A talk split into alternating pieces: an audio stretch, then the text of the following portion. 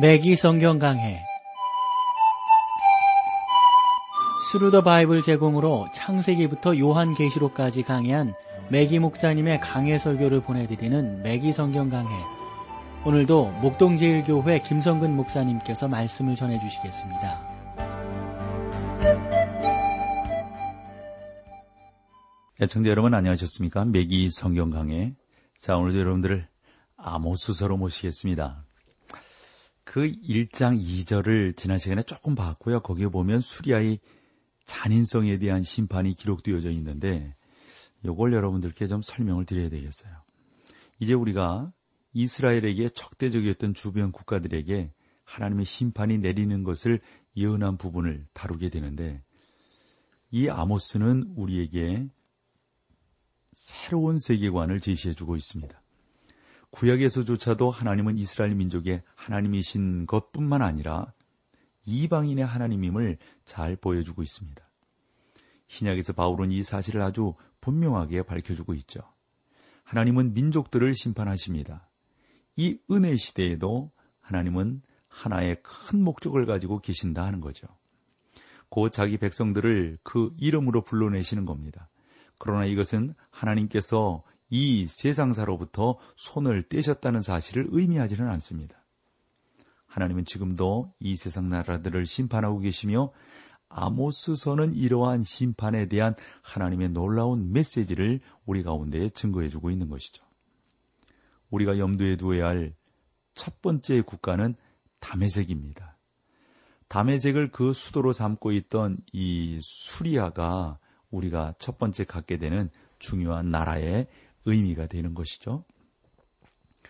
자, 일 장 삼 절로 그럼 가보시죠. 여호와께서 가라사대 다메섹의 서너 가지 죄로 인하여 내가 그 벌을 돌이키지 아니하리니, 이는 저희가 철 타작기로 타작하듯 길르앗을 압박하였음이니라. 다메섹의 서너 가지 죄로 인하여 이랬는데, 아모스는 다메섹의 죄를 죄의 목록을 제시하는 것이 아니죠.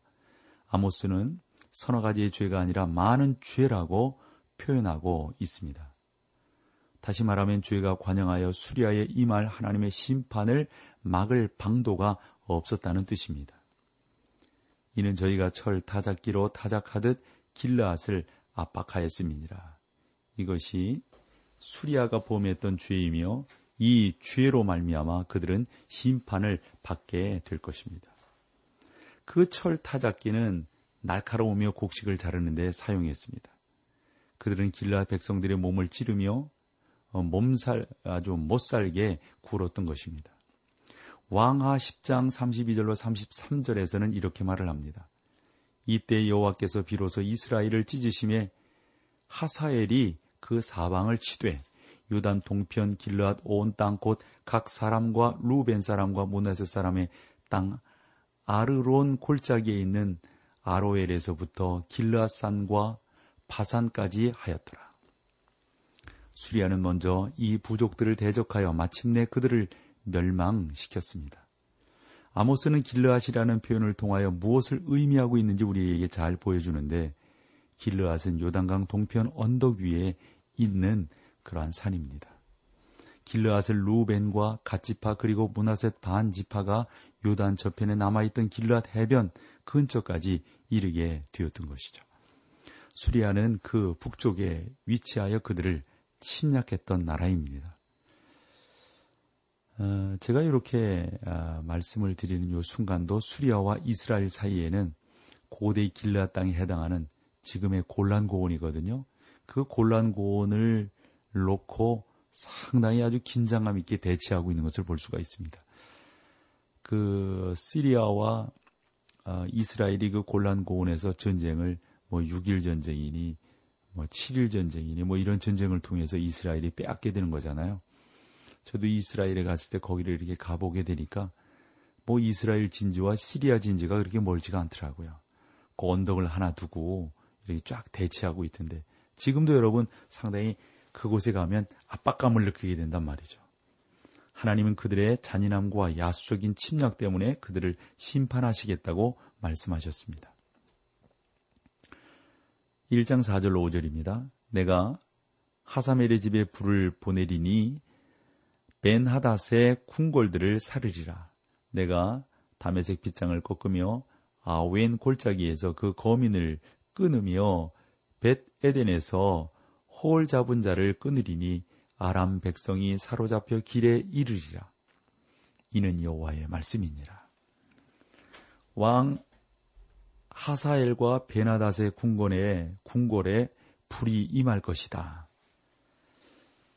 어, 모르겠습니다. 여러분들이 이 다메섹을 가보셨다면 그 원래의 성이나 위치를 찾을 수 없다는 사실을 알게 될 것인데요. 다메섹은 세계에서 가장 오래된 도시였지만 그 장소를 여러 번 이렇게 옮겨서 세워지게 되게 되는 것입니다. 다메섹은 그 기초까지 여러 차례 불타버렸고 이 구절에서도 그 사건 중에 하나를 언급하고 있습니다. 아윈 골짜기에서 그 거민을 끊으며 베이루트에서부터 다메섹까지 여행해 보면은 아웬 평지에 있는 발벡이라는 장소를 지나게 되는데 그곳에 있는 페어는 아주 장관이에요.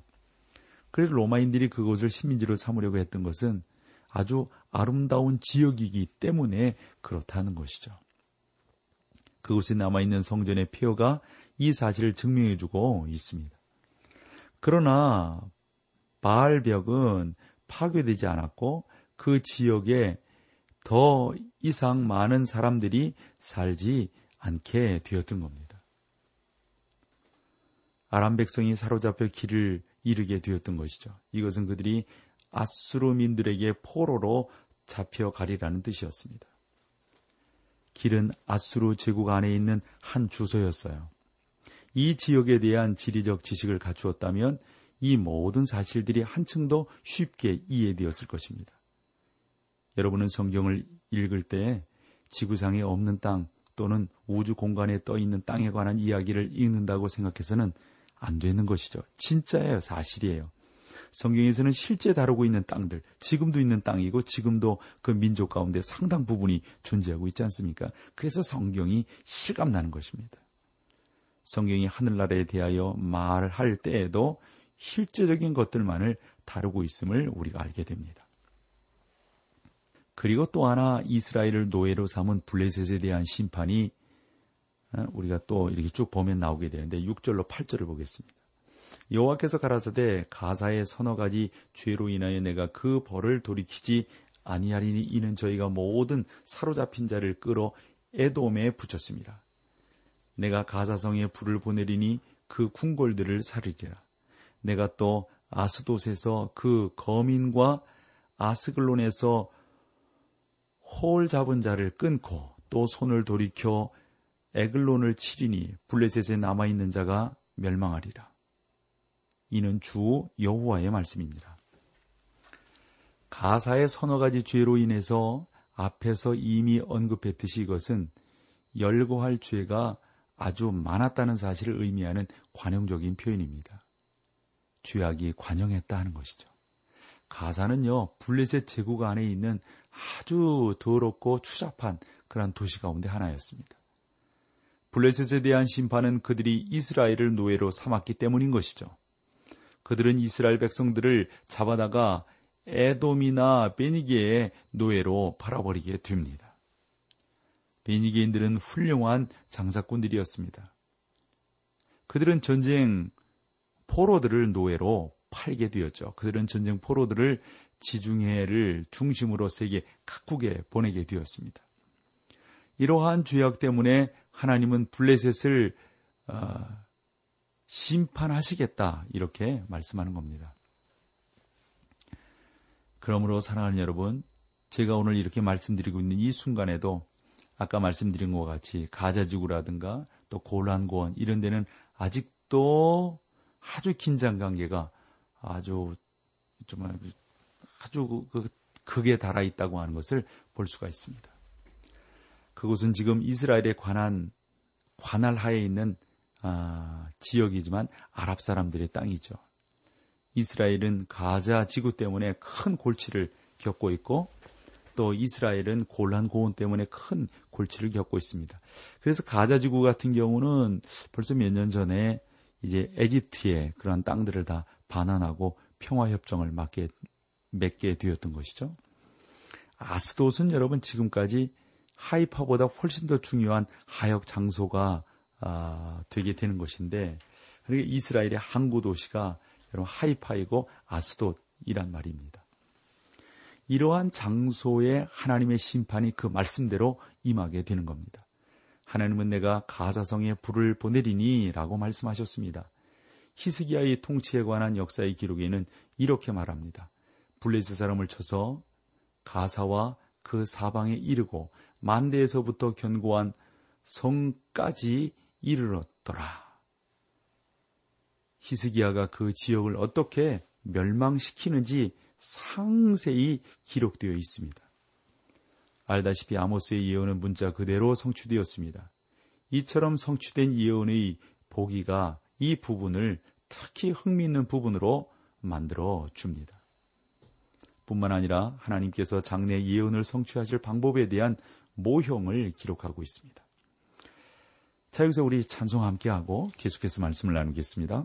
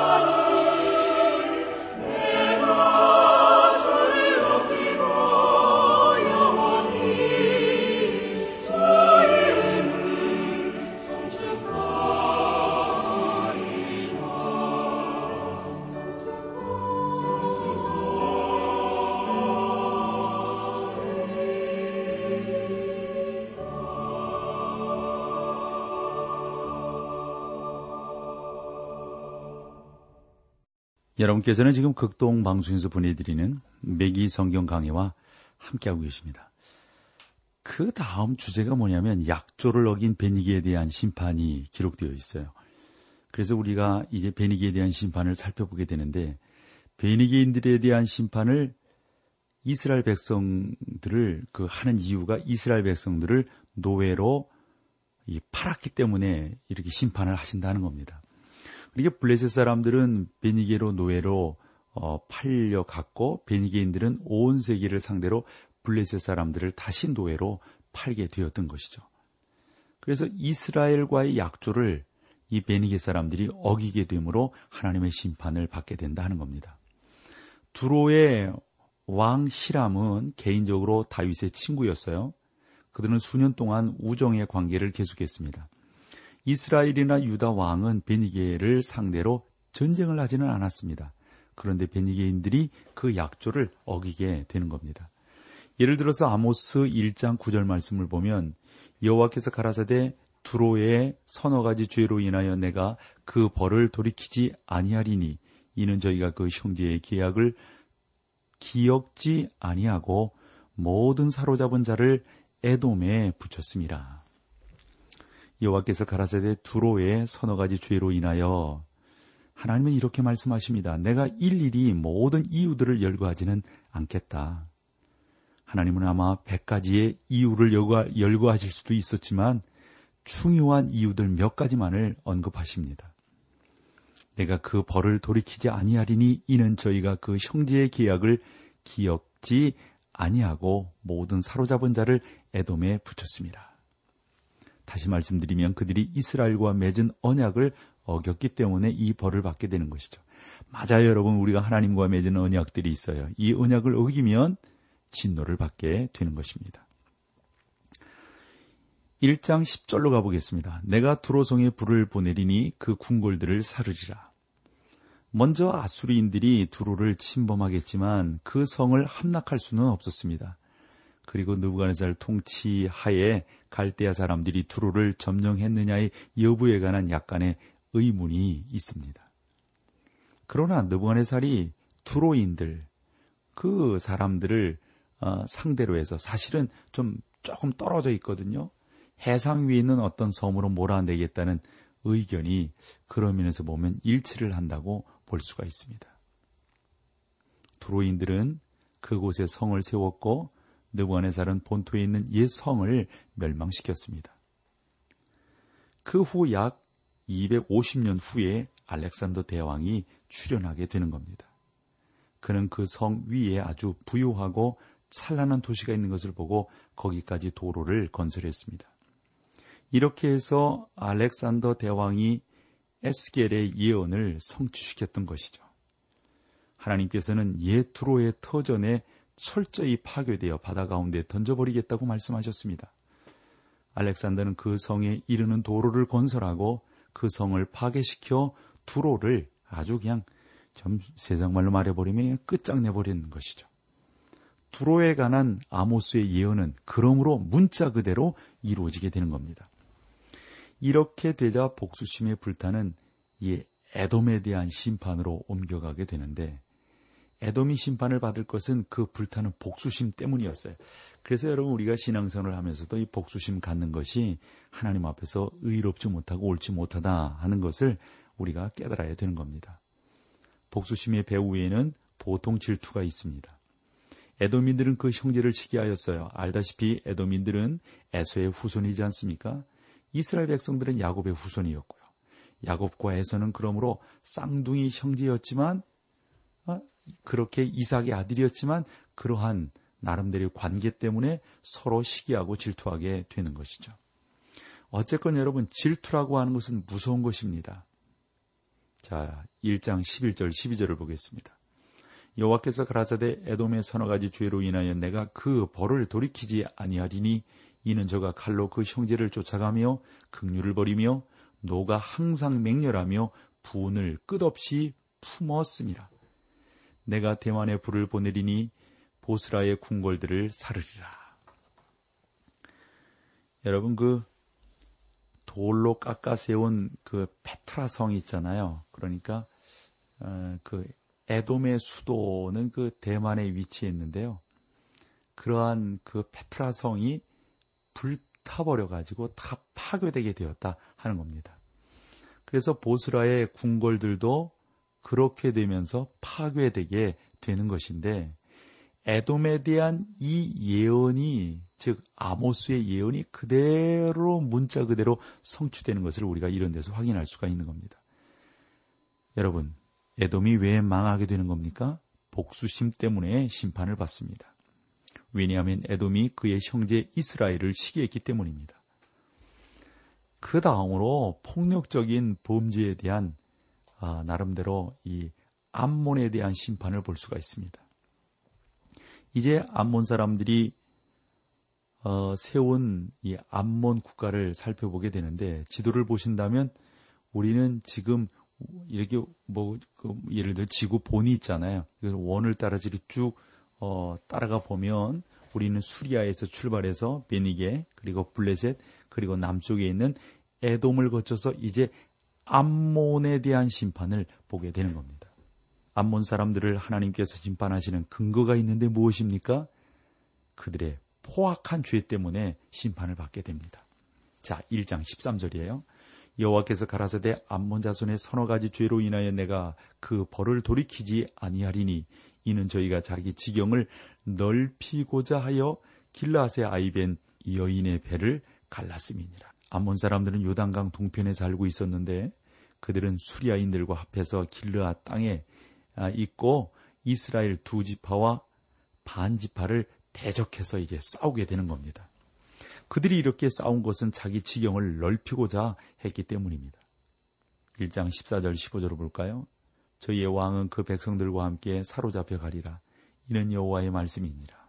어, 그 람바성에 불을 놓아 그 궁궐을 사르되, 누가요? 하나님께서. 이것은 암몬 사람들에 대한 하나님의 심판이라고 우리는 볼 수밖에 없는 거죠. 람바는 거대한 도시였어요.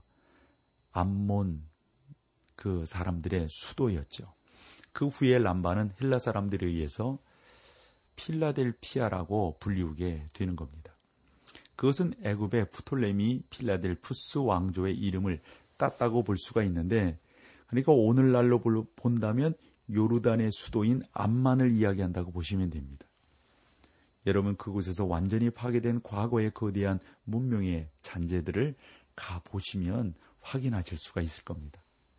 현재 요르단은 암몬 국가의 폐허 위에 건설되어져 있는 것이죠. 우리는 열왕기하 팔 장에서 하나님의 심판을 자초했던 그 죄를 살펴보게 됩니다. 사무엘이 가로되, 내 주여 어찌하여 우시나이까? 대답하되, 내가 이스라엘 자손에게 행할 모든 악을 내가 알미라.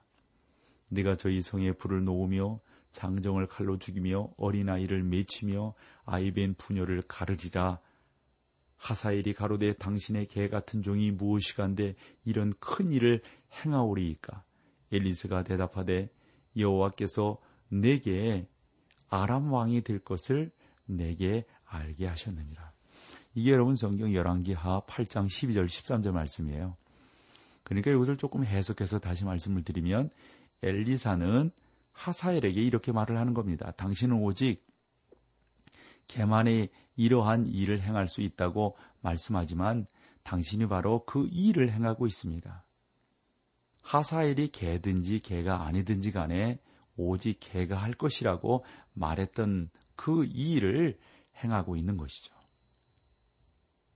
우리는 이 구절들을 통해 하사엘이 이스라엘 자손들에게 얼마나 난폭하게 굴었는지를 알 수가 있습니다. 하사엘은 이스라엘의 어린아이를 맺히며 아이벤 여인들을 능욕하게 됩니다. 그것은 아주 끔찍하고 무서운 일입니다. 바로 이러한 죄 때문에 하나님은 암몬 사람들을 심판하시게 되는 거죠. 자, 오늘 여기까지 하고요. 우리가 다음 시간에는 이 아모스 이 장으로 여러분들을 모시고 그곳에서 만나 뵙도록 하겠습니다. 함께해 주셔서 고맙습니다. 매기 성경강회, 지금까지 스루 더 바이블 제공으로 창세기부터 요한계시록까지 강해한 매기 목사님의 강해 설교를 목동제일교회 김성근 목사님께서 전해주셨습니다. 이 시간 방송 들으시고 청취 소감을 보내주신 분께는 나침반 출판사에서 신앙서적을 보내드립니다. 청취 소감을 남겨주실 분들은 극동방송 홈페이지 매기 성경강회로 들어오셔서 사연을 남겨주시거나 문자로 참여하실 분들은 한 통에 오십 원의 유료 문자 샵 일공육구, 샵 일공육구 번으로 보내주시기 바랍니다. 매기 성경강회 오늘 순서를 마칩니다.